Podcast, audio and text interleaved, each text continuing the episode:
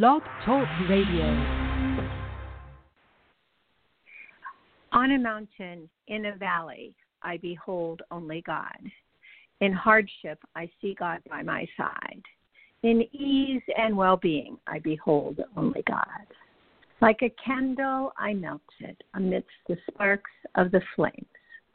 I behold only God.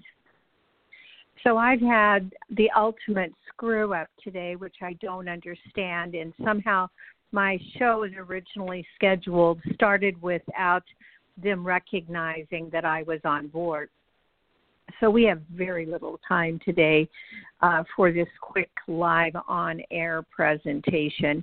Uh, actually, 14 minutes left. So this is going to be pretty quick presentation today. So far, we've had no music. We may have no music, which is unfortunate because music is for the soul. This time, once again, I'm embarrassed to say I'm not going to be inviting people to call in because I don't have time to have a meaningful dialogue with anyone.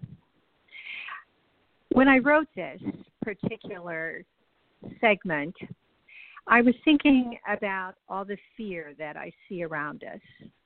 It, it's it's amazing. It truly is amazing, and yet people are so afraid to admit that they're afraid that which is kind of an interesting way to put it, but it's true that if you say, "Oh, you're afraid," it's like, "Oh no, I'm not afraid." You know, I have no reason to be afraid. And then they proceed to go on and they